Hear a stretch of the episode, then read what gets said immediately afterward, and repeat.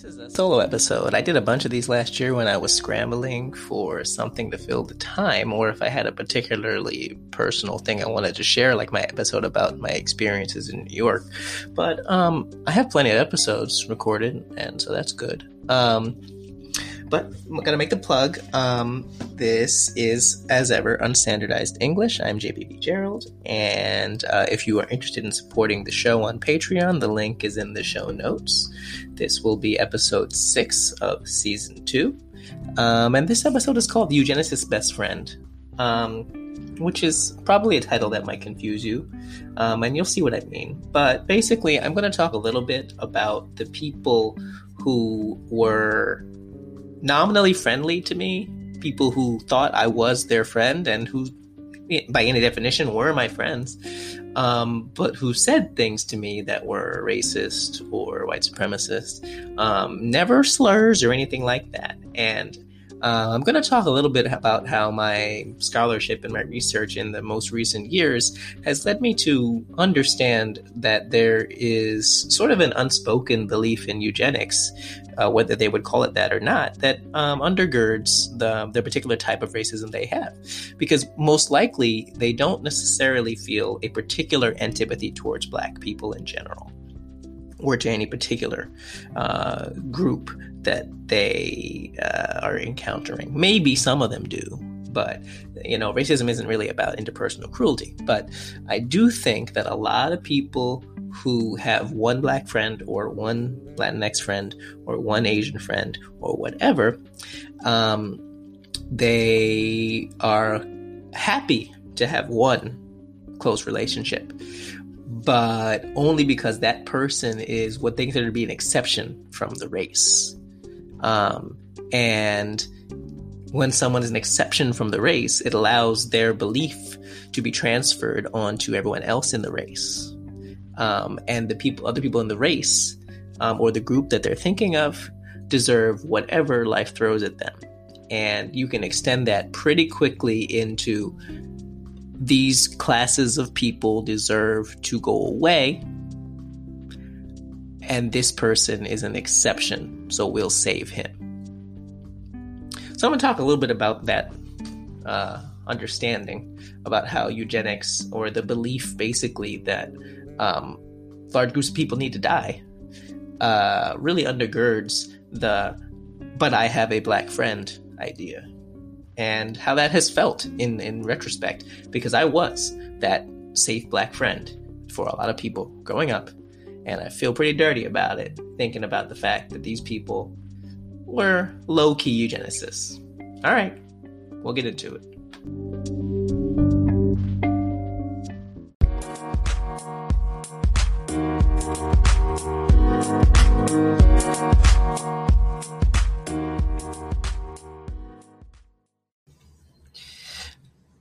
So I'm recording this in the past. I mean, I know that's true for every episode because I can't record from the future, but um, like a pretty far back in the past, I recorded a bunch of episodes for this season pretty early on, and I've been sliding them in every couple of weeks, aside from the Lovecraft episode, which you hopefully have heard by now. Um, so I'm recording this on September 22nd, and it is coming out the week after the election. Uh, I didn't want to have one on the day of the election because I know I do Tuesdays and I wanted people to do whatever they were going to do that day. But the point is, as I record this, I don't know what happened last week. Um, could have been amazing. Well, I don't know how amazing it could be. Um, could have been positive news, could have been terrible news, or it could be completely undecided as of the time that you hear this after November 10th. So, going into this discussion, just so you know, I have not sat down to have a sedate solo recording episode in the seven days since the election occurred. Uh, maybe there's complete chaos outside, or maybe it actually didn't go so poorly. If we know anything about 2020, it's probably chaotic, even if it's positive. But just so you know, um, so this episode, and as of course this is unstandardized English, which if you heard the intro, you know what it is, but I feel like I should keep saying that. Um, I want to talk a little bit about the eugenicist best friend, which is sort of an idea that I have here. And, you know, this is my show, it's all my ideas. But um, I want to think a little bit about some of the friendships I had and some of the relationships I had, not romantic ones, I mean, just interpersonal relationships, and um, how it took me a very long time to understand the racism I was experiencing because these people were interpersonally nice to me. Now, anyone who listens to the show knows that racism isn't really necessarily about interpersonal cruelty. I mean, that's part of it, but it's the system that supports it, right? It's, you know, the quote that if a white man wants to lynch me, that's his problem. If he has the power to lynch me, that's my problem. And um, I want to talk a little bit about um, how something became my problem, when, even though it was individuals. Um, and then take a step back and think a little bit about how eugenics plays into this. Uh, first of all, for anyone who doesn't know, I think it'd be very difficult for you to be someone who listens to my podcast and not know what it is. But you know, eugenics is basically the idea. Uh, well, it's the more codified idea of an ancient idea that uh, certain groups, um, certain lesser groups, uh, you know, just sort of should be bred out, right? You know, we should just have fewer of these folks. It's not necessarily uh, the same as genocide by itself, but it's tied in. But basically, it's um, it's the fastest way to think about it. It's how to make sure that reproduction in a human population uh, brings out good characteristics in people to improve the human race. Um, and what's interesting about it, for anyone who doesn't know, is that it was very popular across the United States and across just the Western world in general. Um, and then the Nazis did a whole bunch of stuff with it, and people were like, I don't know about that. But when you think about what people say these days and um, the way people think about intelligence and the way people treat people based on what they think they deserve, eugenics never really went away. It just got quieter. It just seeped into the way that we build our knowledge and speak to each other.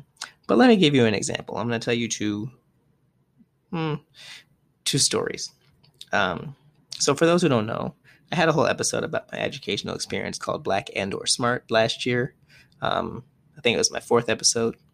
If you want to go back and listen to it, but basically, I went to a lot of, you know, exclusive schools, and um, these are schools where I wasn't the only, but I was one of the only black people there. Uh, and because I started going to these schools so early in life, I'm talking about age like two, three, it was kind of all I knew educationally um, for most of my life. And at the time, not just because you don't necessarily question things as a kid, but also because of what the schools tell you. Um, you know, I thought that that those were the best places for me in some ways they were very helpful because I do feel like in certain ways I was challenged, but I also I'm a sample size of one. I can't say that had I gone to a different type of school I wouldn't have been challenged. Um, so I'm also feeding into their narrative. But not only were these schools exclusive in terms of being private, but they were also nominally, you know, schools like for the gifted or schools that were among the elite or whatever they want to call themselves. And that meant that not only was I one of the only black people, but now I'm, you know, this subset of black and considered special in terms of being gifted. Now, I have a whole bunch of writing coming out about this in 2021, so I won't go too much into my feelings about gifted education, which are not positive. But um, I'm just going to tell you about two people. Um, the first person I'll tell you about is uh, a guy named Chris. These are pseudonyms, by the way, although if you, you know me, you probably figure who they are. Um, so Chris, I I, uh, I don't want to say I grew up with Chris. I knew him most of my life. Um, knew him since we were, we, you know, he went to the same school for however many years. He was in my grade. Uh, and Chris's father was really prominent person in the school. Let's just put it that way. And we weren't really good friends before high school.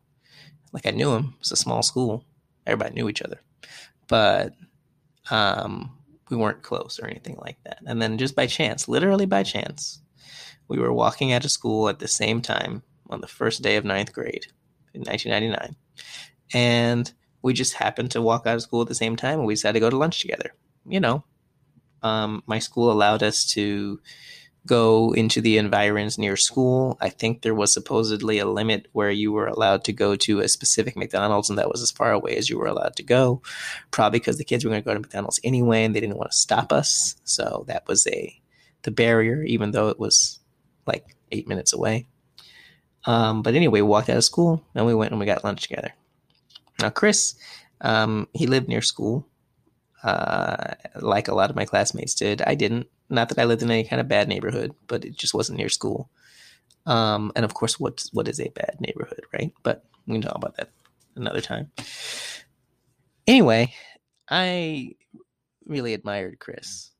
Um, I'd seen him from afar.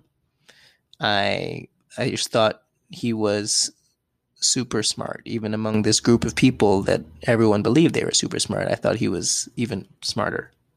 Um, from what I knew about him, he was really talented at writing. He was really good at computers, and you know, for reasons I'll get into, I always thought of myself as average or an also ran, at least among the social circles I was in. I didn't think I was exceptional. I was exceptional in some other ways, but you know what I mean. I didn't think I stood above people. Um, so right from the first day, when I went to to talk to Chris, that f- first day of ninth grade, I I tried to modulate my language a little bit, try to make it better. Um, this was almost, this was not like even intentional, but I remember it happening within me and be like, "What are you saying, Justin? Why are you, why are you changing how you're talking?" And, and so we were talking as 13 and 14 year olds do about girls in some presumably crude way, and he, you know, I, I decided, I, you know, I had to speak with with a higher level of vocabulary in order to impress him. I really don't think he cared, but um, it was something that I thought that I needed to do, and it was interesting the ways that I tried to model my behavior so that I thought he would, you know, welcome me into his little circle. We became fast friends after that. We were in the same English class and um, we spent a lot of time together. He had a really different life than I did. Um, he basically got to do whatever he wanted to do, like whatever he wanted to do. Um, I didn't know too much, although it made sense if his da- his dad was very important in the school. That you know his family had some house on a mountain somewhere that they used to go to, and uh, he also didn't have a curfew. Remember, we were like I was thirteen, he was fourteen, and this was just a really special thing to me to not have a curfew. Um, no, I didn't really take advantage of this for a couple of years, but in ninth grade, um, this just made him seem really special. And, you know, before ninth grade, I was so comparatively innocent. I didn't really think anybody at my school did anything untoward. Um, I don't know why I thought that the kids at my school were innocent little kids. But ninth grade is when I figured out that the high school dance, which I think doesn't exist anymore, was just an experience for people to show up just hammered they didn't show up. Was, the dance was from eight to twelve, and it only happened three times a year. Everybody would show up at eleven thirty because they had to make their entrance. These are like fourteen year olds, by the way. Um, they'd show up hammered. The teachers were there, which like that's a whole nother level of like entitlement, I guess. And then they would go to some other party. I went to the dance once when I was in ninth grade, thinking that I would, you know, show up quote unquote late at nine o'clock. Literally, nobody was there. I sat there by myself till like 11 o'clock, and then they all showed up hammered, and I was very confused. But anyway, he didn't have a curfew, and he starts hanging out with me. I'm just like impressed by the fact that I've, I've gained my you know way into his circle. Um, and one of the things that was interesting about both of us that we bonded over was that we both were not particularly organized students. Um, we both had you know, focus issues. Uh, didn't keep track of our materials very well. Um, you know, the teachers would have to help us, but it was it was handled differently. Um, at the time, I didn't think much of it, uh, but I know that the teachers always seemed deeply disappointed in me when I wasn't able to keep myself together. And I know for Chris, uh, he got a lot of patience from the teachers. I remember my friend's teacher you know, asking him, now, where did we put it, Chris? Where do we put the homework? And he hadn't done it, and it wasn't a big deal. But then when I you know, hadn't done my homework. And let's be clear, sometimes I just wouldn't do my homework, and I should have. Um, I usually got a talking to from the teacher, and it was my report card and so forth. Now, my school didn't really have letter grades, so the report card was all like written paragraphs. So that means if you didn't do your homework, it was very specifically written about in like a full paragraph. Um, and that's the kind of thing that my dad especially looked for. So uh, I still couldn't get it together to be focused until I was in about 10th grade. And I just, in retrospect, noticed that we were treated differently. Okay. So Chris's ability to sort of do whatever he wanted to um, also meant that whenever he put any effort in at all, he got a lot of praise. And again, I always thought he deserved the praise because I admired him. But one of the things that I started to notice was some of the things that he started to say about different groups of people. So when I think about different aspects of racism and different aspects of, of bigotry and oppression, um, you know, a lot of people think about slurs, right? And that happened to me a couple of times, but not from Chris. Uh, and I was Chris's best friend, you know, after a time. Um, or at least we considered each other. I considered him that, and I think he considered me that. And he would tell me all the things he thought about different groups of people. I don't remember everything he said, but one of the things that he told me, and this sort of this stuck in my mind, um, because it was meant to be a compliment, was he said that racism was wrong. Now you know what podcast this is, so you know that that's not the end of the story.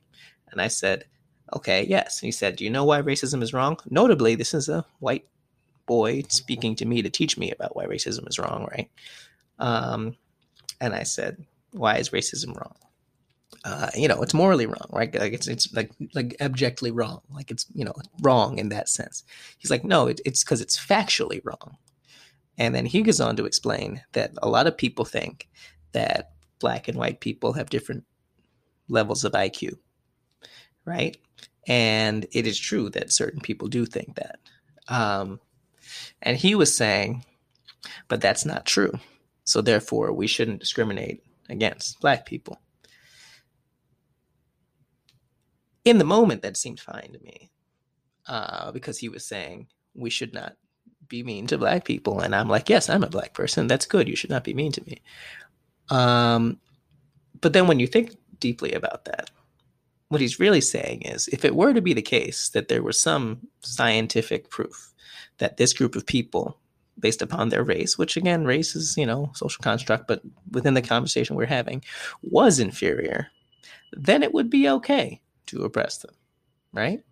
He happened to have read something or had a conversation or something, or maybe it was his dad, it's probably his dad, um, just to have them explain that, you know, IQ didn't prove that black people were less intelligent. But who's to say that it, it didn't prove based on this conversation that there was some group that was less intelligent and therefore they should be discriminated against, right?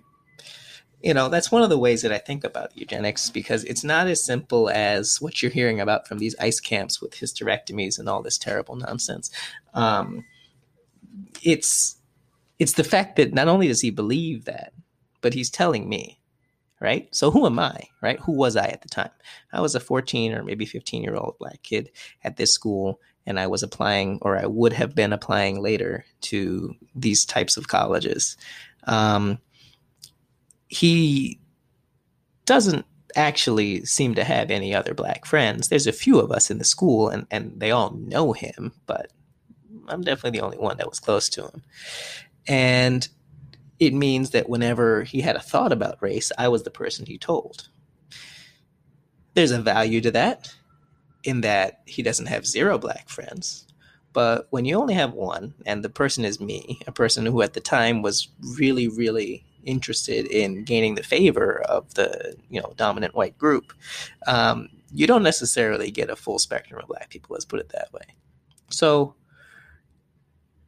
what I came to understand is that I was basically proof positive of black people not having a lower IQ to these folks, right?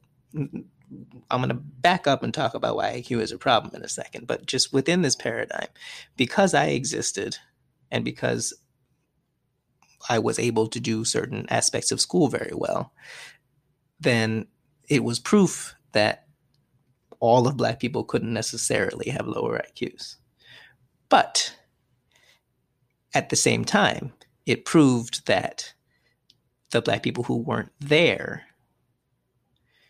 were less deserving than someone like me. Another conversation I had a little bit later is that because once I started applying to schools, and I mentioned this a little bit in my Black and or Smart episode, but it's related to this. You know, I, I um, people all of a sudden really wanted to have conversation with me about affirmative action when they were applying to colleges. You know, apropos of nothing. Um, and I was not that person who asked people about what schools they were getting into because I just I knew I was very nervous about getting into school and like in retrospect people like that silly Justin okay fine but um I was nervous I didn't think I would get in so I wasn't the guy who was going out to people like where where you where'd you apply where you, you know people did that at my school it was not a good practice but anyway um people really wanted to talk about affirmative action with me and tell me why they thought it wasn't fair. Um, mostly, I think, to see if they could get me to agree with them so that therefore if something were to occur where they didn't get into the school of their choice they would think that disagreeing with affirmative action was okay because justin said so now let's be clear i never did agree with them but i think that that's what they wanted me to do i didn't usually fight with them because I didn't want to fight with them. I wanted them to like me. But, you know, in retrospect, I should have. Anyway, one of the things they said is that they thought affirmative action was unfair because it lets lesser people in. What does lesser people mean, right? But I'm there, like physically standing there, and they say, But what about Justin? And then the other person says, Well, Justin's smart. Now that means a couple of things. And again, I mentioned this in last year's episode. One, it means I'm an exception and or it means that it's surprising that I could be an exception or they're saying affirmative action should go away and someone like Justin would still get in. Right? So, so I'm saying it either means that if he gets in, even though I think it's bad, it's not that big of a deal, or if we got rid of it, he'd still get in. It means a lot of things. But it's interesting that they only noticed the the difference with me as they uh, started to realize that I would be potentially a threat to them. You know, that kind of intellectual threat. So let's talk about IQ for a second. Now, I had an argument with a professor last year. Last year? Two years ago. Last year. Um, because IQ, at least part of the creation of it, was to bolster eugenics. That's not the entire rationale behind IQ, right? But um, Francis Galton, who was one of the creators thereof, um, was a huge eugenicist, huge eugenicist. And, you know, I remember in February, you know, on his birthday or the, his 100 and something birthday, you know, some society tweeted out like today is the birthday of Sir Francis Galton, and uh, people on the internet now know like you bring up Galton, you're talking about eugenics, and if you don't mention eugenics, then you're just you know whitewashing history. He his birthday was February 16th, and I was hoping my son would be born that day so that a smart black child could make him upset in his grave, but he was born a couple days later. anyway, um, IQ is so normal to us as a concept that it's still the example that's used to talk about, you know, the standard deviation. Um, because it is a is one of the older standardized measurements, right? And it's true because when I first learned about statistics, it was what they used to say, you know, when uh, standard IQ, you know, average IQ is 100, the mean is 100, and one standard deviation is 115, you know, that sort of thing. And the thing is, if you look at the, you know, the actual distribution, it's you know it's an easy way to understand the concept of standard deviation and you need that to understand statistics and that's so like you don't even think about the history of iq when you're just learning here's what this curve looks like right um, and then I had an argument with the professor the following fall when I was talking about how I think that it, you know, we should stop relying on it. Not only do I think it's kind of faulty sometimes, but also because of its origins, it, it's caused much more harm than it's caused good. She didn't like that. Um, but it's it's not an objective measurement. Let's put it that way. But it was the measurement that my school used to get people into the building, and they used it for me when I was three. I don't know what a three year old IQ like. I think that they had me playing with blocks and I played. It was something like that. I put shapes in the right order quickly. I don't know. Um, and it's interesting that because I went to that school for so many years, that for the entire time I was there, the headmaster, yeah, I know, right? Um, thought of me as this precocious child who put blocks together. So when he was like writing every year, you know, uh, he would write up the opening page of your report card and he would talk about that. So I feel like I never really got to be even a teenager there because I was seen as this precocious child. But anyway, the point about me talking about IQ is that, you know, you can get marked with this number, and IQs, of course, can change over time, but people don't really think about that. And it's basically saying that if you're below a certain number there, we don't have to treat you as if you are equal to others, right? When people say that if you're below a certain IQ, you are basically considered disabled, right? That's the marker for a certain type of mental disability is this test.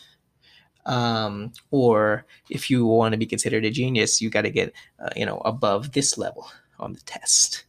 Um, but what you're really measuring is how well you do on that test, not you know how smart you are, because you can have a high IQ and not really be competent. Um, which I sometimes think is true of me. But anyway, so that was Chris. And the thing about Chris is that he really benefited from institutional power.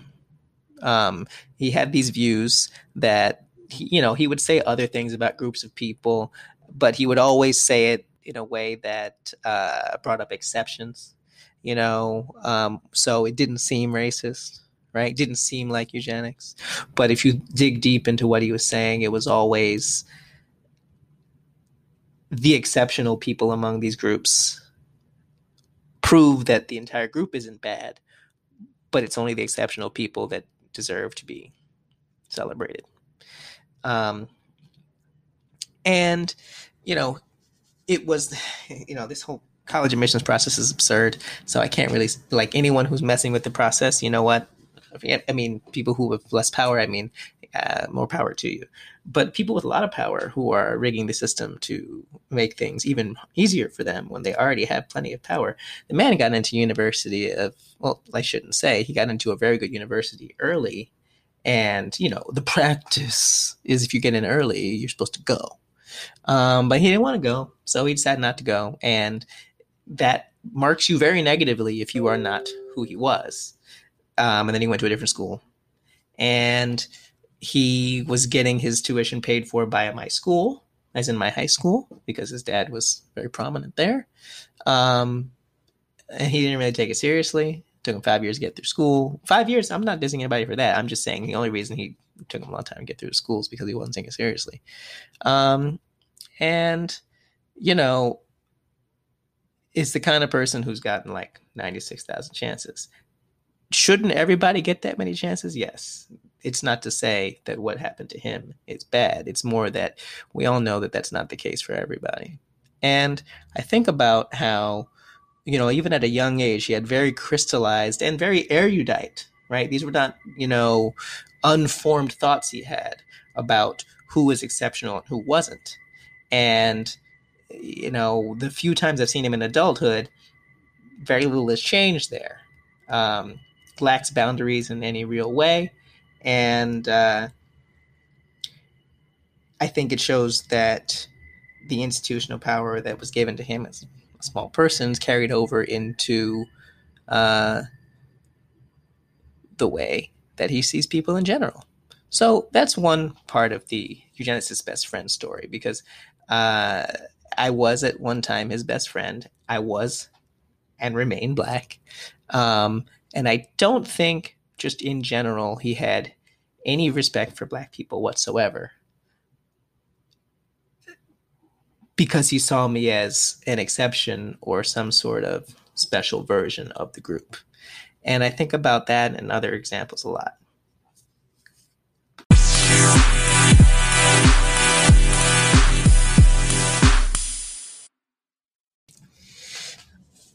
So that was about Chris. Now let's talk about Mike. Um, Mike was a year ahead of me. Uh, and just like Chris, I knew him for a lot of my life, but because we were not in the same grade, we didn't take class together until I was in middle school. So I, you may not know this about me, but I was a little math kid. Um, part of the reason that I was so young and the grades I was in is because I was in like kindergarten. I was like doing long division or something. I don't know. I can't do. I can barely divide. I can't. I can divide, but I can't do long division now because that's what calculators are for. They used to tell us you never have a calculator in your pocket. Oh, but we all do now, don't we? Anyway, so anyway, that's part of the reason I was a, a, year ahead in school, and then another year ahead in math. So by the time I was in like sixth grade, I was like ten, and I was in like seventh grade math. Um, and then in seventh grade, I was in eighth grade math, and in that class is when I spent some time with Mike. So Mike, like I said, is a year ahead of me, and um, he also lived near school. Both of them lived near school, and they both had houses somewhere. In this case, I think Mike's family had a house in the Hamptons. Um, and Mike was always. We didn't really have bullies at my school. If like if there had been one, he might have been one, but we didn't really do that, which I guess is good. But um, he was he was that type of person. Just I don't think he ever really you know hit anybody with his fist. But for whatever reason, he liked me, um, and I liked being liked. You know, just like Chris. You know, he's uh, obviously a white. I would I would say man, but he's a boy at the time, um, and unlike Chris, he was not known for his particular like talents in writing or, or computers or anything like that. He was a pretty workaday type of student. Um, but he'd been accepted into the school, so that means that he was considered gifted in some way, right? Again, what does gifted mean? Um, I was kind of interesting that he was there just because in so many ways, looking back, he was not particularly remarkable. But I think the school wanted wanted diversity in terms of the students they had. They didn't want to have only a bunch of like Lena Dunham types, and I use that example on purpose because she was a year behind me. We need to talk about her though. Um, anyway, he was kind of like a he was like a hockey referee, you know. Um, and his mom was a stay at home mom. This was not common at my school, right? Like a lot of these families had plenty of money, but they, you know, they had nannies. We had a, I had a babysitter who picked me up. We had, I had a lot of baby. It was like rotating. Um, I don't mean like a, a, team. I mean like they didn't always last that long. I don't know. I was a pretty annoying kid. um, but anyways, mom stay at home mom. I think maybe in the '90s it would have been homemaker. I don't know and his dad worked for a bank. He was a banker, um, and they were some of the only vocal conservatives at my school. Like um, Chris from the first half of this, you know, very nominally progressive people, but you know, eugenicists. Um, Mike, just a straight up Republican, and I didn't really pay attention to this in seventh grade. You know, I don't think I really paid attention to politics until the Clinton scandals. And even then, like, I, I was just like, yeah, okay, Clinton, whatever. I don't care. I don't, it just, I mean, like, you know. But uh, he was one of the only people at my school who was like outraged by the Clinton situation. I'm not saying what Clinton did was okay. I'm just saying he's the only one who talked about it. you know, and like what eighth grader's talking about it, which in retrospect means his parents were talking about it. Very, you know, traditional toxic masculinity home, you know, several brothers and like a banker dad whose wife didn't work. And um, the thing about Mike is, again, he, he took a liking to me and it was his house that I actually went to on September 11th when that ha- I was in Brooklyn and um, Brooklyn Heights. We weren't really in danger, but we didn't know that we weren't in danger. And they told us to to leave, and they were seeing if we're, we, you know, could we be safe, and all the phones were down and so forth. So um, I went to his house, which was a few blocks away from school, and then I went back to school to get my sister, who was in third grade or something. And so that we stayed there for a while. Now, in retrospect, they were watching Fox News, but I don't think I knew what Fox News was in 2001. I, I thought I probably assumed it was literally just an offshoot of Fox, like the, you know, Fox Five in New York. Um, and they were saying a whole bunch of wild shit about who had done it, you know. Um, and the thing is, I didn't know what had happened. So who was I to say at age 15 that they were wrong and, you know, being Islamophobic and racist and so forth. Like they weren't using any slurs because even the people like this who like in retrospect if I think about Chris and the way he talked about different races um you know it's like oh wow if you really analyze that you can see it but like these people were like out and out racist but even they didn't use slurs like that's how in, in New York you know like it's not that people aren't racist it's that we know we don't use slurs. So if you use slurs, it's like, whoa, this person is deeply unhinged. What are you doing? Right. Um, again, I've had slurs used against me, but so his conservative ideals and race came together a lot um, and it wasn't just race. It was he would say absurd things like he could never go to San Francisco because more than 50% of people in San Francisco were gay. He said that. I said, that doesn't make any sense. Like, it's not possible. I mean, I guess that'd be kind of cool, but it's just not possible. I said, I don't know, what is it? Maybe maybe 15, 20%. This is before you could just Google a fact like that. I mean, Google, I'm sure, Google started in 1996, but this is like 2000 and people couldn't just like, let me find the answer on Wikipedia or whatever it is. Um, and he said, whatever it is, it's too much. And the thing is, I hadn't done any reading or studying about uh, sexuality. So although I knew what he said was wrong, I didn't push back hard enough on it because I wanted him to like me. Um, he also told me that there were no black women that were attractive. Um, and I was, I, I, I, the problem with this is whenever I would encounter these these forms of racism that were not, you know, a direct slur, you, I would try to argue with them on the merits, on the facts, on the numbers, right? Which is why I've stopped doing that. Right? When people come at me with some racist fact about percentage of killing. Like you can't argue with these people on the facts because you come up with one, they're just gonna come up with another one, right? That that's I'm getting to the point here. I'm not just telling these stories for for no reason, right? So I would say, well, what about this is 2000 or 99? I said, what about Aaliyah? Which still makes me sad to think about. Um, he's like, no, can't be, right? And I'm just like, what? This doesn't make any sense, right? Um, and I couldn't understand. And it's also because later, um, as I got out in the dating world, you know, I would hear that people said, well, I just have a preference, and my preference is Italian guys.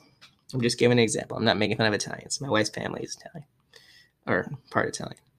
Uh, and I'm like, so, so white guys, right? They're like, not just, just Italian guys. I'm just like, okay. Um, cause I've, I've never been that person who's like, well, people just have racial preferences in who they date. Maybe they do, but there's always a reason why. Is it always racism? No, maybe not. But if your preferences uh, force it so that you don't actually date people from racialized groups, well, you probably shouldn't date people from racialized groups because you're probably racist. But uh, you should figure that out. But if you're listening to this podcast, one would hope you don't do things like that. Anyway, So he told me no black people are no sorry no black women are attractive. He said he you know he he reserved most of his hatred for gay people, plenty of his hatred for women, but you know the whole point like he, he and he got special treatment in the school. Like the reason I'm bringing them up is because both of these people had what was objectively terrible classroom behavior. Uh, Mike would sing and just act out in class things that if he had been a black kid at a public school or you know he would have been put in the like the the deepest of disabled you know uh emotionally disturbed holes right? Uh and if he'd even been me he would have been punished more severely. Again i didn't get thrown out of school or anything like that but i was pathologized and ostracized um, by some of the students and that's why it was so difficult for me to reject people like Mike and Chris because these people were nice to me. And that's the thing. You know, people keep wondering why there's always a few black people around Trump, you know, somewhere. He doesn't hire them to do anything important, but like you got a Carson in there, right? You got Lynne Patton. You know, how is Mitch McConnell's wife Asian, right? But these people are deeply racist. Well, you know, if they're it, it's very difficult for part of the, the, thing that's hard for people to understand is that being interpersonally nice to people does not mean that people cannot support a system that's oppressive and violent and so forth um and being attracted to somebody means nothing considering what thomas jefferson was up to but uh these people were, were they, they took a shine to me i and you know one of the things i grapple with is that like these people genuinely have an antipathy, not antipathy, antipathy is the wrong word, just a lack of respect for the humanity of black people. Uh, in Mike's case, for gay people, and in both of their cases for women. Well, let's, or at the time, girls, but let's be clear, as adults, these were not men who respect women. Um, Chris got into that pickup stuff eventually, you know, the like negging and all that. He told me about it. Uh, and I was like, wait, you just so you insult people until they feel bad, and then you try to sleep with them? Yeah. So these are not like let's be clear, they're not just racist. These are just bad people. But at the time, I didn't know all this. Uh, so talk about Mike now. Through time, you know, it became clear that he was every like carbon copy of a conservative talking point. At the time, I didn't know what the conservative talking points were because at my school and in the environment I was in, they weren't that common. So he seemed like a like a rebel to be different, and I admired that nonsense. You know, he used to say that the New York Police Department was the greatest police department in the world. The whole statement, I mean, what does greatest mean? does it mean effective, right? At their goal, their stated goal. Does it mean effective at their stated goal, which is to keep crime down and so forth? In that case, well, crime is pretty low in New York these days. One could say something like that. But let's remember that the police's real goal is to protect the property of the powerful, property including whiteness. In that sense, they're pretty good at it too.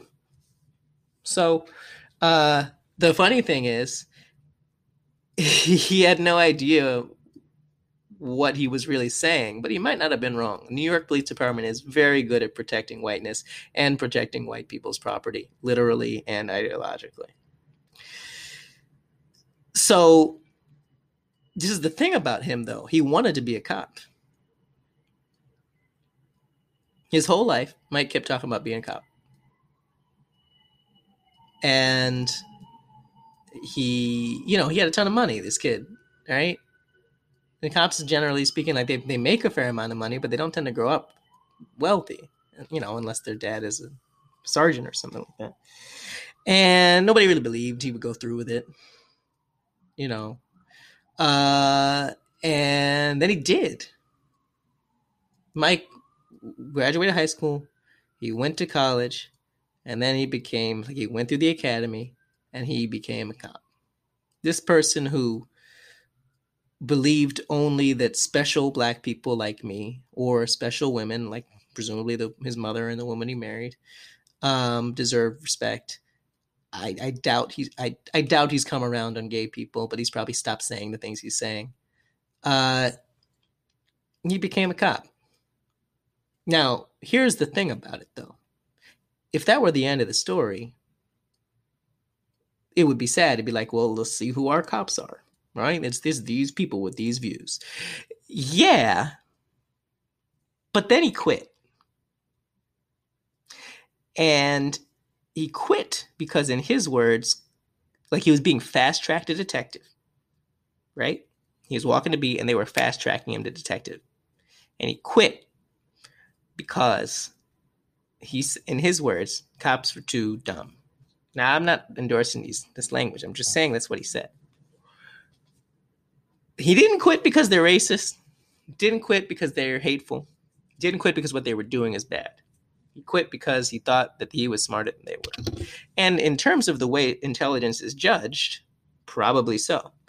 But let's think about what that means about the police, by the way. That means the police have views as bad as this man does, but they're less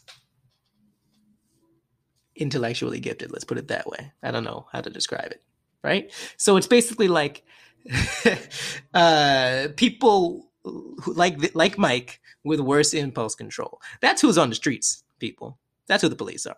Um, but then he went and he went to business school and now he does hedge fund stuff and frankly he probably causes a lot more damage doing that uh, chris worked at various tech companies. He kept quitting because nothing matters in his world and he'll do whatever he wants. I sound like I'm bitter towards them, but I'm, they haven't, again, they have not been mean to me, these people. If they hear this, they'd be mad, but I don't care. Uh, they have not been mean to me. They were always nice to me. I didn't say kind, but nice, right? There were times when Chris said mean stuff to me, but the point is, you know, I was always his good friend. We got into a fight at one point, not a physical fight, but like an argument at one point 10 years ago. But um, this is not because of that. We patched it up and, you know, we don't really hang out anymore, but like these people were interpersonally nice to me. And the main message I want, and I hope this episode hasn't been boring, but the main message I want to share here is if you are a black person or a woman or you know LGBTQ person, um, and you are being told things about your group by the dominant group, especially when you're a kid. Know, there's no kids listening to this, but especially when you were a kid, right? If you are the only, right? You're the only face, right? The only body that's like you, right? and you say to yourself, well, this person can't oppress my group because they're nice to me. I just want to be clear. As, you know, all of these worst people, all of these really oppressive people, all of these racist people, right? They all have exceptions in their life whether it's an attraction thing, whether it's they value you for a particular talent you have, like you're an athlete or you're an artist or something. All of these horrible people who do horrible things and uphold the system of whiteness and capitalism and so forth, they all have an exception. They all know they're supposed to not only say they have a black friend, they want to actually have one right? It's like that episode of Sex in the City, which I'm not necessarily endorsing as a profound show, but there's an interesting part where, right, when Miranda, where they the rich couple thinks Miranda's gay, and so she brings a, a, a female partner to a, a, dinner party, and then she tells the guy, "Oh, I'm not actually gay," and the partner said, "Oh, we were hoping to add a gay couple to our group." Right? It's like that, right? It's like Captain Planet, one of each, right? If you are the only, you got to be careful because these people were, were interpersonally nice to me. But if they saw me on the street and they didn't know me, right? Or even less so, uh, if I was part of a group that was suffering and they didn't think about the fact that their friend was there, they wouldn't think twice before, you know, choosing to harm my group. They thought I was an exception, but I'm still part of this group, right? I'm still black. And when I think about how close I was, you know, I this informs a lot of my research and my scholarship is that I was so close to people like this. I mean, literally close, but also um, emotionally close to people like this. Like I, I have, I feel a, a, I can never be inside the room when it's only white people. And not just white people but white people with money and a certain type of think they're not racist white people with money. I can't be in the room when it's only them because by being there it's not only them. But when i write when i speak um, i'm thinking about mike and chris a lot i'm thinking about um, how the people who I spent a lot of my time with, and it doesn't mean I didn't have black. I had plenty of black friends, and you know, I'm just saying the people who I did spend a fair amount of my time with at this school are are people who, you know, if I hadn't been good at certain aspects of school, would have thought I was a lesser person, and not just lesser, but you know, worth reproducing out of the race, the human race. Right? That's eugenics. The only thing that saved me from their complete and utter uh, lack of care for me as a human was that I was good at certain aspects of school. And remember, what does it mean to be good at school? It means being good at a certain type of whiteness, even if you're not white.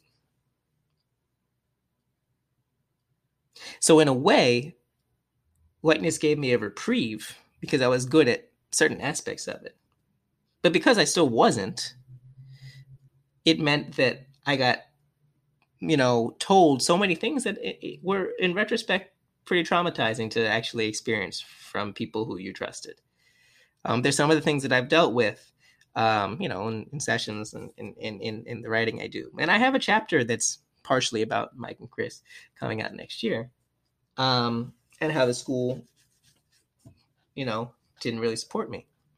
I say all this to say, you know, all this stuff, whatever happened last week in the election, and whatever happens going forward, the federal government is as troublesome as they are, as bad as they could be becoming, or as bad as they always will be, because the country is a sham.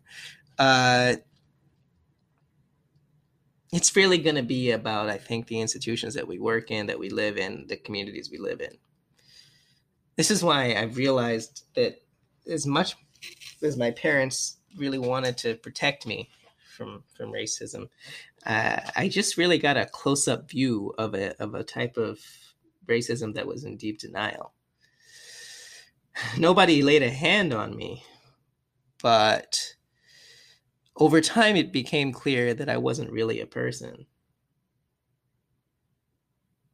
So it's one of the reasons why I realized that, you know, if we do what we want to do, uh, and we're able to live in an area that's not predominantly white. Right now, my area is pretty mixed, but you know, in, in the future, we might move to some place not outside of the New York area, but don't, worry. Um, and I just think that I'm not a therapist, right? I've been to some. Hmm still go every so often now.